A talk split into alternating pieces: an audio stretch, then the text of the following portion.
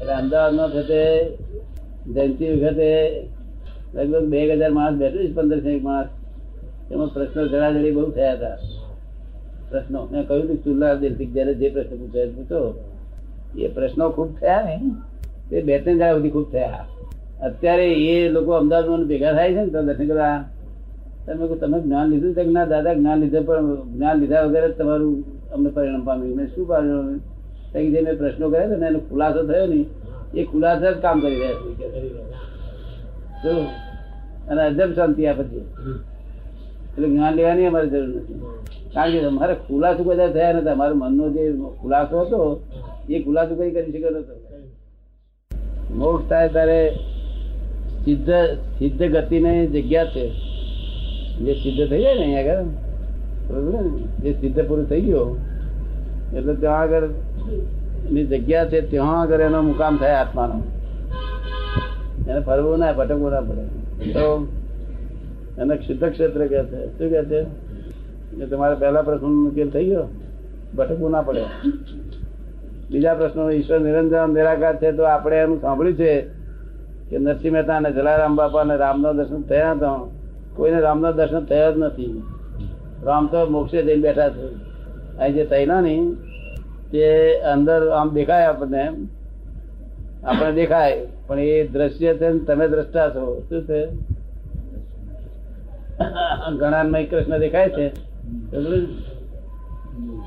રામ તાર શું કરવા આવે અહીંયા આગળ? રામ મોક્ષમાં ગયા આવે શું કરાવે? પણ ના એ જેવું ચિંતન એવું ફળ રૂપ દેખાય બધું. રામ મિલ ગયા હમકો તો ને? એટલે આપડા લોકો તો આવું બધું ઊંધું ચાલ્યા કરે પોલ પોલ.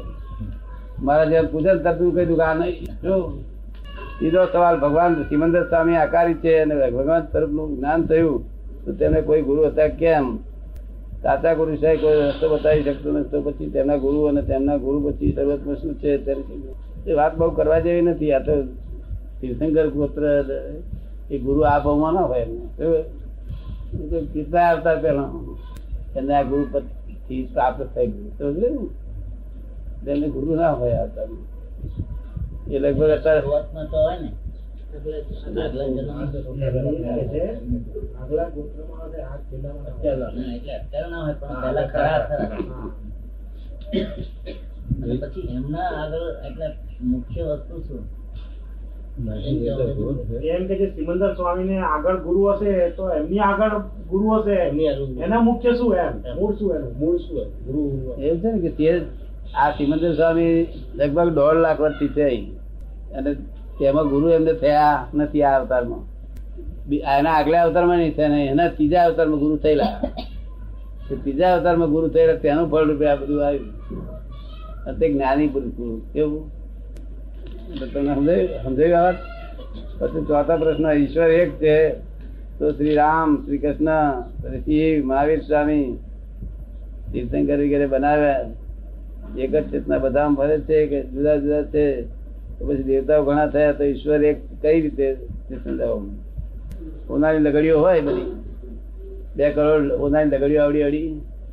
અને મોટો ઢગલો પડ્યો હોય તો આપણે એને શું કહેવું? હોનું કહેવાય કે પિત્તર કહેવાય?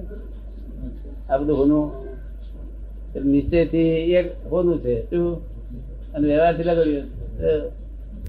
વ્યવહારથી જુદું જુદું છે. નિશ્ચયથી એક સમજો ને? બધી પાંચમો. આપણે આત્માને ઈશ્વર માનીએ અને અંદરના ચૈતન્ય જાણીએ. તો પછી આકારી દેવતાની પૂજા શા માટે? આકારી દેવતા કયો? બધા દેવતાઓ બધા હોય છે. આ બધા જે દેવતા હોય છે તે. એમ કોને એ બધા એ પૂજા શા માટે.